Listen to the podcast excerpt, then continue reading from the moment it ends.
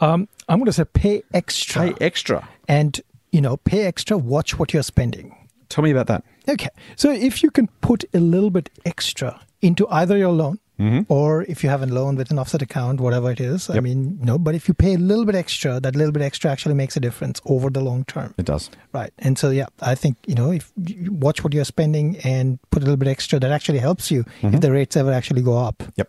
The good thing about putting extra in is not only are you paying your loan down by that amount, but the bank then can't charge you interest on that amount that's outstanding. So every couple of bucks, every 10 bucks you, you put aside probably makes you 20 or 30 bucks over the life of a loan. Do that often enough, that compounds super, super fast. You won't miss an extra 10 bucks a week for most people. Some of you will, and we're not, we're not uh, blind to the fact that some people are under serious financial stress. But if you can and you will and you should, pay a bit extra.